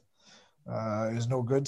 2015 was a tough one because again the camp to this day is still the hardest thing I've ever done in my life. Uh, went to Switzerland that year and we did some just some crazy stuff. You think Larkman's uh, fitness is tough? oh, it was so hard in Switzerland. I think it was the fourth night. I was looking for flights home. I think oh, I can't do this. Uh, and bear in mind, I just signed for Gloucester at the time, so I, I can remember my first one of the team meetings in the Gloucester game, and I think it's a, it's a weird year. And David Humphreys put up my screen. Look, if we play all our league games, we go all the way in the cup this year and win it. You have to do extra two playoff games. So I think it was a 42 game season for Gloucester that year. Uh, yeah. So, and once you sign for an English club, they want you to play for an English club. Uh, so you mm-hmm. play uh, no matter what. So it was a tough season. I remember the last game, I think our last game that year was May 31st. Uh, and the training camp started on June first, so I went out in for two weeks anyway for, for the, the welfare clause and stuff like that. And Yeah. but like I picked up injury early in that summer, uh, and Gloucester played for it. It's only plantar fasciitis, but it's a nightmare. Like you can hardly run, so you just get what you need to do, what you do for the game. Uh, played the autumn for Wales. It was that game where they let release me. Uh, well, they tried to rest my foot for one of the the, the one of the games, and as soon as they did that, Gloucester snapped me back, and I had to be on the bench for the Gloucester. Oh. Lord, and that all kicked off. Uh, again, I limped through Christmas period, limped to the Six Nations.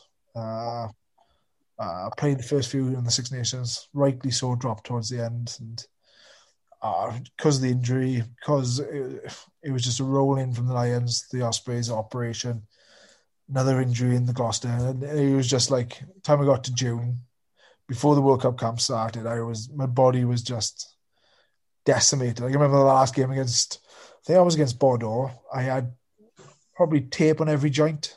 Uh, I was thinking, oh, I think I lasted 50 minutes of that game, and I was, I was dust. So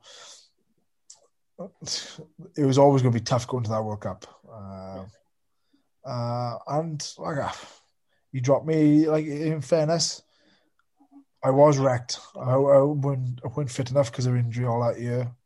Uh, so the other boys did deserve their places, and Mm. and to be fair, like you look back at the whole Gatland's period, he, he always got the big calls right. So Yeah. you can never sort of be bitter with him. Yeah, and and you obviously you scored in your last appearance. I remember uh, we were out in Portugal, a couple of stars boys, and we seen you score. and We had to echo whatever we had on us. But uh, a question from anonymous who probably know who it is, but a question from anonymous who sent me a WhatsApp. What's tougher, a Gatland training camp, camp or trying to get David Dyers to buy a coffee? Dyer's buying a coffee, hundred percent. Uh, you know, I- It's always ended up being Dan, and uh, that's why I had to buy a flipping coffee shop in the end because uh, I was buying him a coffee. Uh, I need to go to the toilet, so Josh, I'll let you uh, have a chat and I'll be back. Yeah, no worries, Foard fella.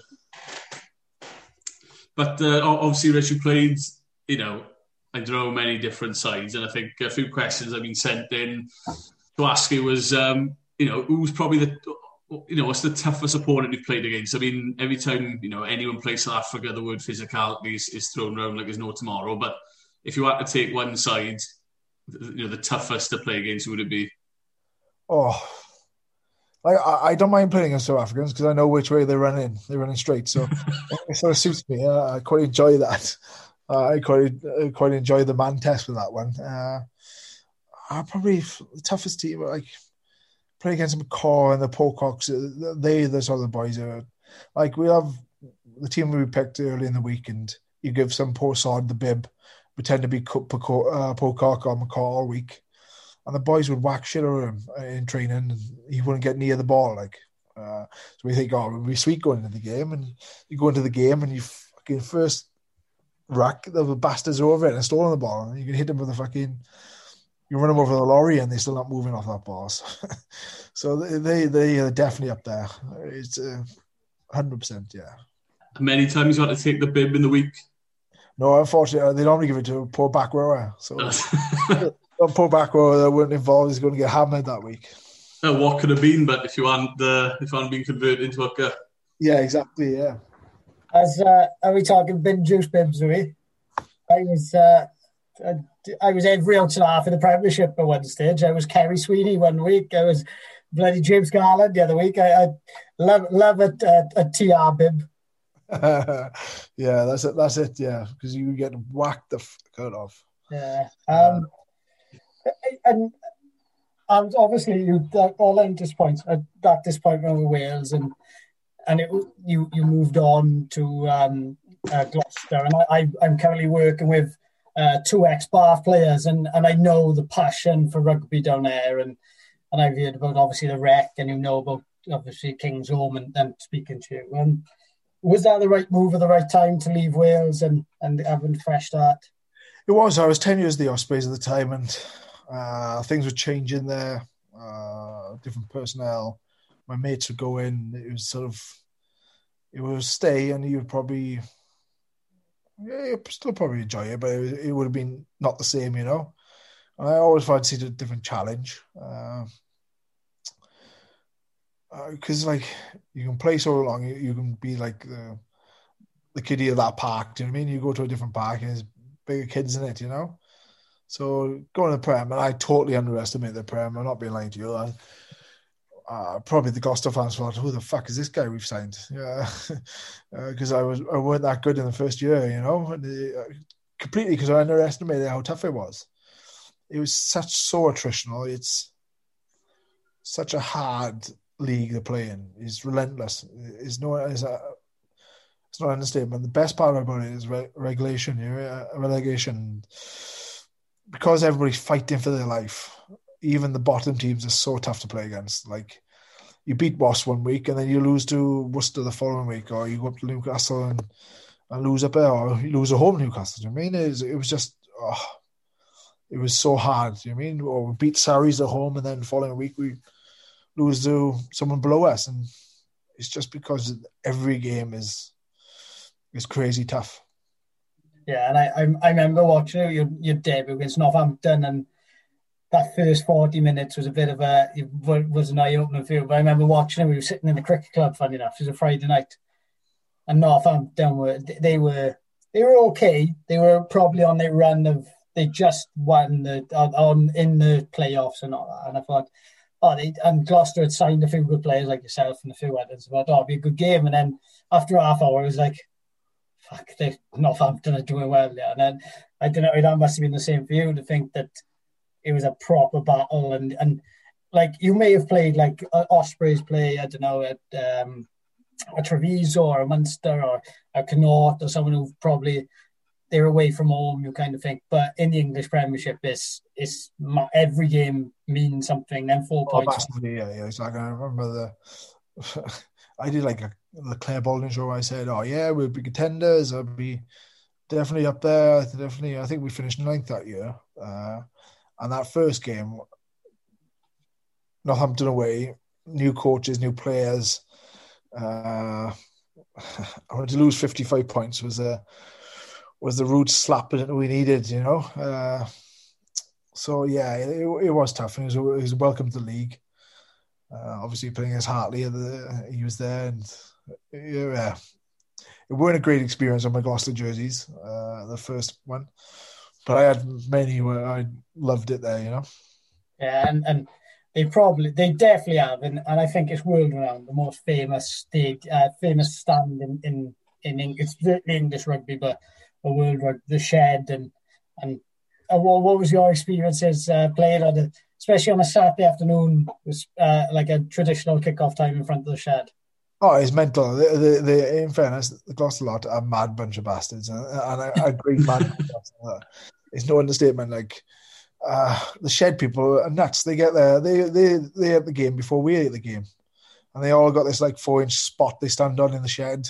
It's, it's all stand, and anyone else stands in the spot, oh, it's, it's going to be riots. Uh, but, but, no, and the best thing about them, and they, they, if you go out there and play for the jersey and play for the badge and just leave everything you can out there, they love you no matter what. No matter if you win, lose, or draw, they just know you you beam for pride for the jersey, and uh, they they do love you.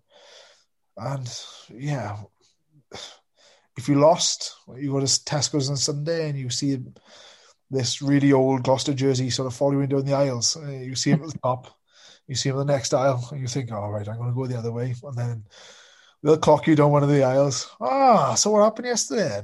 And you think, oh. uh, but no, yeah, they are they're great, great support, and like traveling support as well. And then even when I was playing with the Dragons, they still a couple of fans were still going to the Dragons games in a way, you know. So it's like it's crazy. And, I, and I, we we got that when obviously we put the video out of um, of James kicking off that um, penalty against Saracens to win the game, and it, it, it, all kicked off as soon as soon as you retweeted it. We had people from Gloucester following us. There was people from everywhere just following us straight away because that's how much they loved like obviously because you put the effort in, you went up and I, you won Player of the Year one year. Is, is it? Did it win Supporters Player of the Year? Or was it? Players and supporters, uh, supporters and, and that season, and I know again Adam Jones uh, tweeted and need to ask if you had an injury because you hadn't been picked on the Welsh tour, and I think obviously it's refreshing sometimes to get away with it. And I think especially in a club like Gloucester, for the supporters, the pick was Player of the Year, that you you've had to have had a good season to to for to, the Gloucester fans to pick you as player of the year. Yeah, yeah, it was. It, to this day, it's probably still one of the uh, my favorite things I've done. Do you know what I mean? Uh, I saw something. You you feel like you owe the fans something there. Do you know what I mean? You you're lucky enough to pull in a jersey for them, and uh, they such incredible support. You sort of owe them it, uh, if if that makes sense. So, uh, and don't get me wrong, we we well, we were, we two Challenge Cup, three Challenge Cup finals, it once, lost it twice. So we weren't massively successful, but they the support was just second to none. Uh, you can't uh, you can't ask for more, and uh, that was refreshing. That really refreshed me when I moved out of Wales. You know, and I think we're and I, I even for work and in terms of uh, coaching styles and different things. Uh, and it is refreshing to get out to the the country. And um, Josh, you obviously used to face out when you were cricket captain of all, but you owed the fans something to do because you otherwise you'd have all the old heads slate new on a Saturday night when you're having a beer. So you know, yeah, very similar levels, but. Talbot Town and Gloucester rugby, very, uh, very relatable, mate. That's why we're the Talbot Town Sports Podcast. It's all relatable. I mean, to be fair, the closest I got to that is probably uh, Derek Lowe chasing me around Morrison's, asking me what the fuck happened. Actually, right, the worst thing, the worst thing Derek Lowe told me when playing down the ground is I think I got out first ball against Ennis, walked back, and then walking back in, he went, Josh, you know the best thing about that was? You lost some weight walking there and back. you know, Cheers, yeah, you know Derek Lowe, Del boy, Simon Lowe's old man. Yeah, I think so. Yes. Yeah, yes. he does. Well, he says he, he knows you, so. yeah. No, I did, but uh, I don't know. You probably get it all levels to some extent to do when uh, when things aren't quite going going the right way. And I think yeah, when I think when you get an affiliation with something, as you know, Rich said there with the Gloucester fans being so so supportive and stuff, yeah, you probably do feel as if you owe people something, and you know, like to do it uh, at, at the standard Richard did. I can't, you know, I can't imagine how how good I would have felt and uh, uh Fordy probably move on to this when when he won that Challenge Cup and obviously do with Hooky as well. To give that back to the supporters, Rich, must have felt brilliant. Yeah, it, was great. Obviously, because it was a new team that year, new coaching staff, new everything, and you sort of sort of want to repay that faith. You know what I mean? To go on a cup run uh, uh, and win it, and we we beat Edinburgh in the Stoop in the end, and yeah, it, it was phenomenal. It was good. It was a good couple of days in the piss. I remember I brought a lot of cigars out, and I remember Hooky taking a drag of a cigar and then a pump on his uh, asthma pump. So, uh, so uh, yeah, it was uh, it was good. It was really good. It was, it was something good. And then what was it? The following year, we got knocked out by Newport actually at our place. Yeah, yeah I remember. I think Dan came up to watch it. Yeah, did, yeah Dan and uh, Matt came up. Yeah. yeah. I was meant to come up, but we had it was around April time, so there was a couple of rearranged fixtures. I remember that game. It was like a twelve o'clock kickoff, wasn't it? Yeah, uh, and we got totally blindsided because as teams do, they write off the Dragons, and uh, we sort of looked towards Montpellier the following week and uh, or the following game, and uh, any sort of lack of respect in rugby and get shown up. I think we did that day. It was, it was your your last season was when you lost to the Blues as well, wasn't it? Was it you didn't play? Last, yeah, yeah. You were injured. Was you? Yeah, you were injured, weren't you? Yeah, uh, yeah, I got, yeah. I got ill towards in the middle of the year, and I couldn't play then for for a bit. Yeah, and, and I I think that would have probably been a nice way to, to, to go out when they beat them, especially yeah, and, and especially in Bilbao. Yeah, I know. Yeah.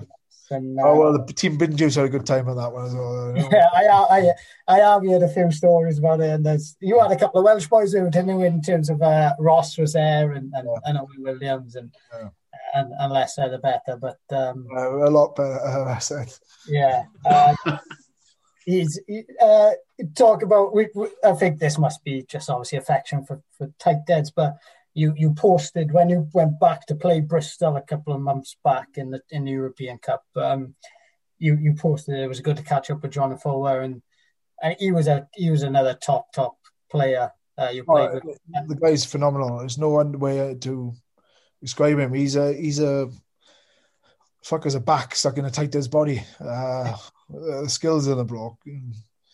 There's someone who epitomizes like um, he, he he is the ultimate rugby knows, and he absolutely loves it. He thrives in the rugby environment. You know, he's never down. He's never pissed off. He's just constantly happy, which being a Welshman, I like to be negative he, to my detriment most of the time. And uh, uh, you know, tell him, fuck off once for you. You can stop being so fucking happy. Uh, on a training pitch, too much of an eruption of laughter. So, uh, yeah, he's just he's quality. Even though you look at him now, he's he's carving it for Bristol. Yeah, uh, I mean, like well, you could you could tell he's been happy with that. That have we seen the footage of him running back out at half time yeah, the hand in the air doing the Superman? Man, yeah, of course he is. that's John. It's his, he's that's his character, you know. But especially in these times, especially with the lockdown, that you need them characters, and especially in the professional game because you play, you need them characters because you are excuse me, you're living in a bubble, you because you you can't really do much. Look at look at Josh Adams, for example. Um, obviously, I, I know it's probably a, he's made a mistake, but he's been crucified for that now, and and you you know you can't do anything as a as a as a person because you've got to abide by laws and and the COVID regs, and and to have someone like Jonathan now is probably a godsend to have in your team because he'd keep you positive. That's it. You get him in the, in more squads. You know, you always got that couple of characters that lift the mood. You know, uh, yeah. you go in, you might have lost, but they still happy as fucking like I said to my detriment most of the time because I was a grumpy bastard. But uh, no, it, it's great, and I think if I look at the one of the things uh, when I do re- eventually retire, I think that's one of the things I will miss the most is the is the crack. You know, uh, is like. The, the, boys are bastards. Don't get me wrong. Like, because when you're down, they'll kick you when you're down. Uh, they'll kick you hard. Uh, but when you're not down, you're kicking someone else's down. It's just it's a weirdly strange, horrific sort of victim environment, you know. I, I, I, that's at every level, I think, isn't it? We're, we're missing the most, especially. Um, I was talking like you don't miss the big nights out the minute, but I certainly miss the Tuesday and Thursday training sessions when you, you can go in the quins after it and and you've had a shit day in work or you've had a long day or a long week and you go in the quins on a Thursday night and Andrew Dacey's showing out the beer tokens around a few beers, and you just you're back in you whatever troubles we've got, and, and and people are just grilling it when we have it on a cricket, don't we, Josh? That it's the worst place to play. When if we get duck or you're on a bad run of form, the worst place to play is a cricket because there's no sympathy. And if you do well, if you score hundred, there's no they, they still will pick out the flaws because that's the country boys they are and they they'll give you shit. That's the true Welsh sense, though, isn't it? Yeah. And Josh, that's and that's we've said that that's what we're missing, and we that that just that togetherness kind of thing and the social side. Oh yeah, I, I think it goes without saying, especially growing up with Talbot. I think uh, people let you know that you're not as you're not quite as good as you think you are, but you're never as bad as you think you are either. I think that's probably. Uh, but uh, no, like as you said, Rich, like in the changing room, that's probably that's probably even what we miss. Uh, you know, I'm, I'm at the level where, as as you said, when you're down, everyone's giving you a shoe in as well in the change room. It's a bit of a laugh, but um, you know, the weeks are ticking by. Hopefully, we're getting closer to uh, to abusing each other again. if that's that's a, that's a weird way to look forward to uh, lockdown finishing. Yeah, and, and so obviously we we move on to uh, the latter part of your career now, and, and you come back to, to Wales into the Dragons and from from my point of view, obviously you keep interest in the Dragons, um, but because of the furthest uh, region away from you, and I didn't, I never had a very keen interest. But because you've been there, obviously there's there's a interest, and and obviously me, I'll sit with my old man uh, and watch a game, and and, he, and he'll say, "Oh, fuck, he's he's looking, he looks like he fancies it today," and he'll be like, "Oh." I don't want it today. Does he is a bit bit cold for or something like? And, and but my old man and, and, and myself have become obviously big Dragons fans because you're there and and the connection of um you know, how we we met is through through my father and and mm. taking him to that South Africa tour in the car, uh, yep. taking him to David Morgan and and uh, and a funny story actually when when I broke my leg when I was fifteen. Um, I was waiting in hospital and I had a phone call off, off or my father had a phone call off, off Ibud to say, uh, and he, he rang me, said, do you want some kit? I said, yeah, yeah, I'll have some kit. He said, oh, I'll send you some kit. So he sent me like a big travel bag of kit. But the only thing that would fit me was a sock. So my father used to go around in all Osprey stuff to me because because all of what Ibud had sent was was my father's. So he had Welsh tracksuit tops. I had lovely like Under Armour socks, and that was it. What I got rest of it, I was like, oh yeah, cheers, But um, yeah, we we and I think that's not just our household. I think a lot of people in in Batalba, especially from the Quins and have become avid Dragon followers because of that. And it, um, what what was the decision behind it? What was the reason behind going to the Dragons? I, uh, I sort of got sucked in by Bernard, to be fair. Uh, no, I think I had four years in Gloucester. Uh, they just changed the coach to Johan uh, Ackermann, who yeah, he, he was my cup of tea. Uh, I enjoyed the, the previous coach. I loved the DOR. I loved everyone else. Uh, and funny enough, Bernard, uh, in in all fairness to him, he did some wrong things.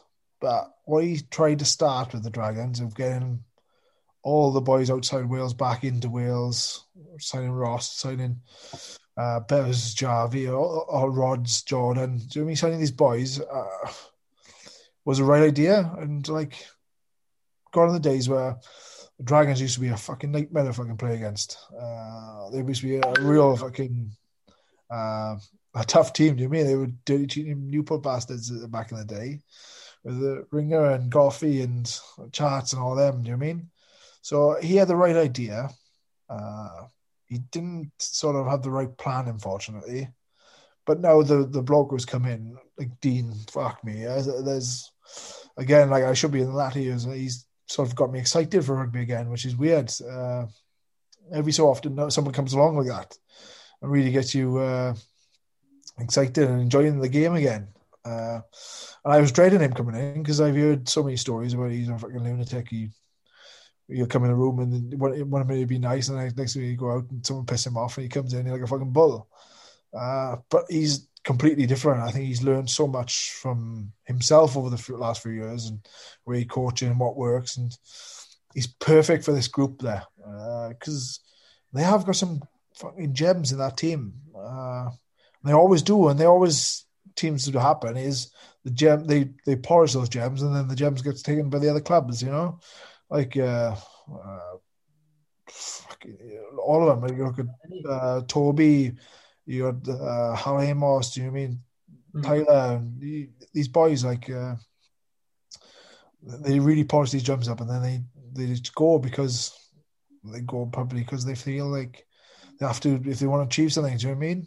But with Dean now at the helm and and the way he's driving the squad, it's, it's, it's great. It's great to be part of. Even though I know I'll probably just be, be part of the beginning of it, uh, but it'll still be good to be uh, the start of the thing that uh, turns them back into the powerhouse they should be.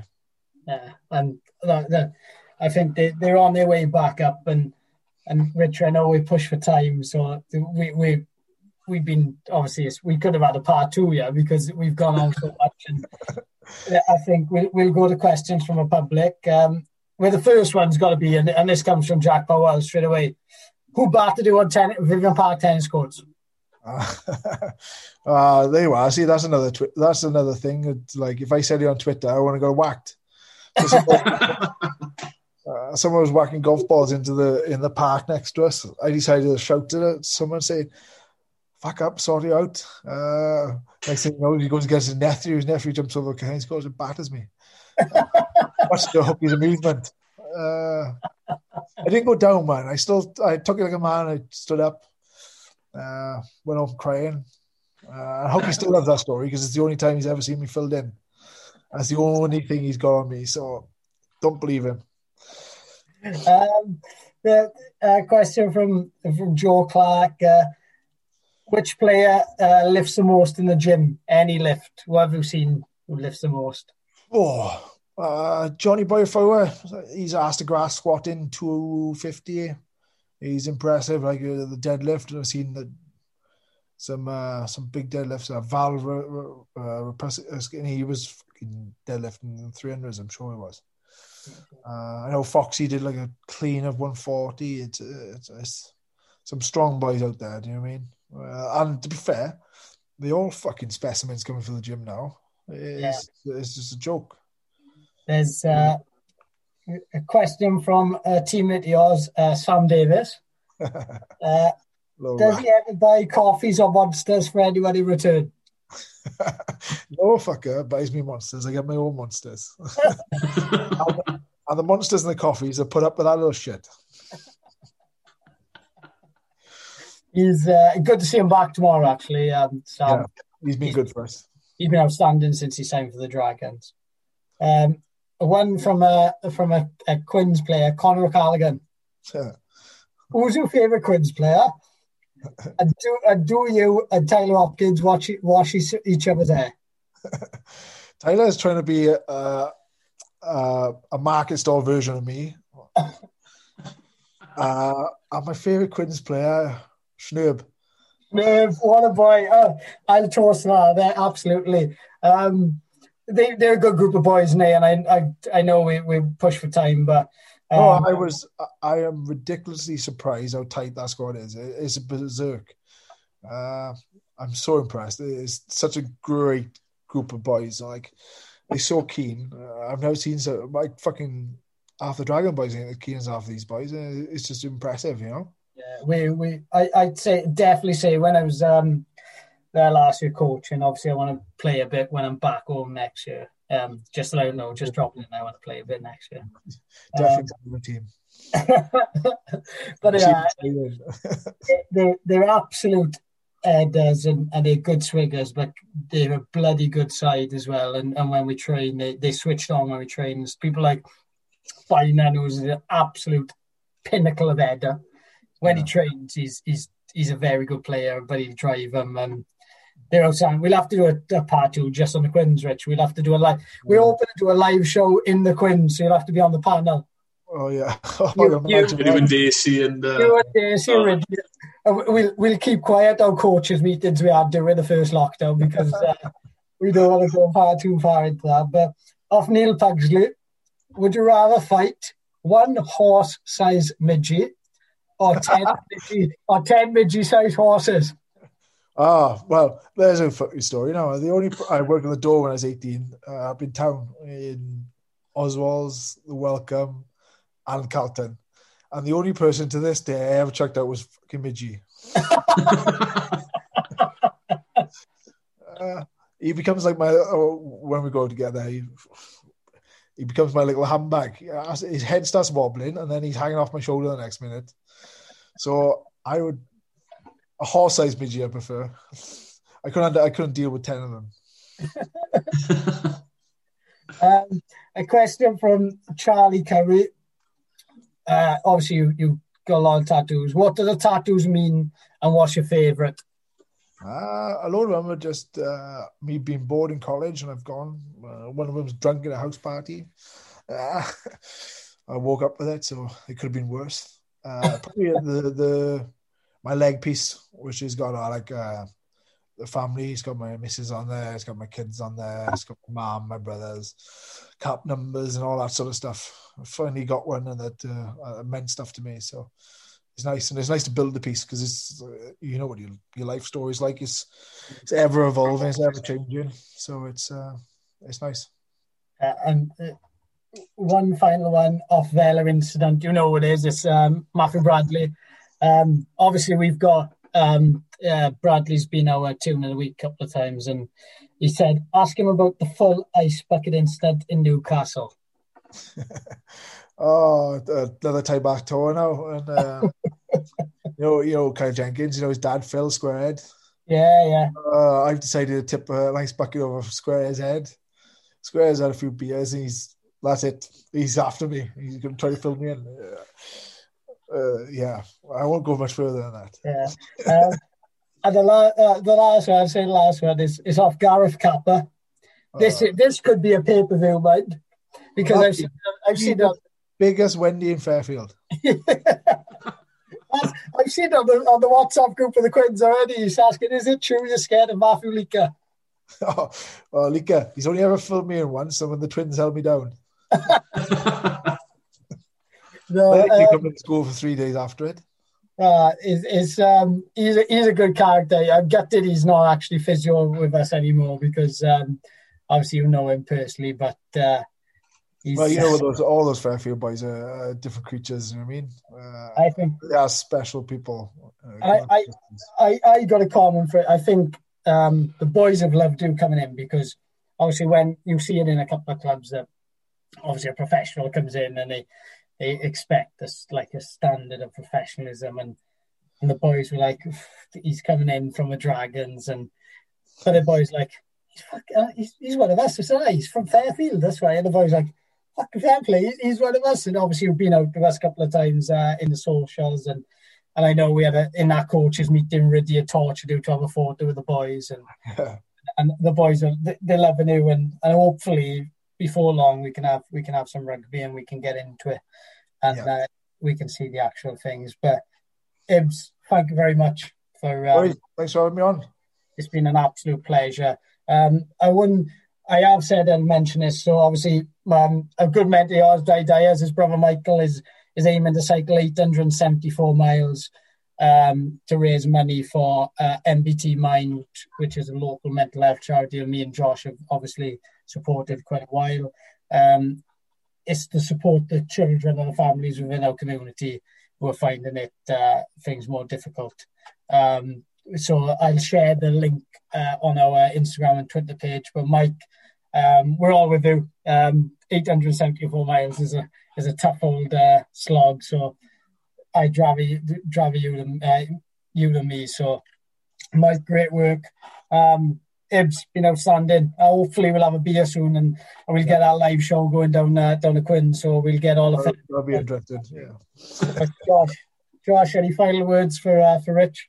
No, I think just uh, just like what you said, Rich. Um, no, thanks a lot, mate, for your time. It's really appreciate it. I know we've uh, we probably kept you a bit longer than uh, we should have, but no, we do really appreciate it. I think uh, you know, listening, sitting down with people like yourself and and James and and, and Wendy and the other people we've sat with the last couple of weeks and hear their stories has been um, has been brilliant. But I think it was a perfect way for us to finish our first lot of pods forward. I think uh, we're gonna have a, a month or so off now, is it?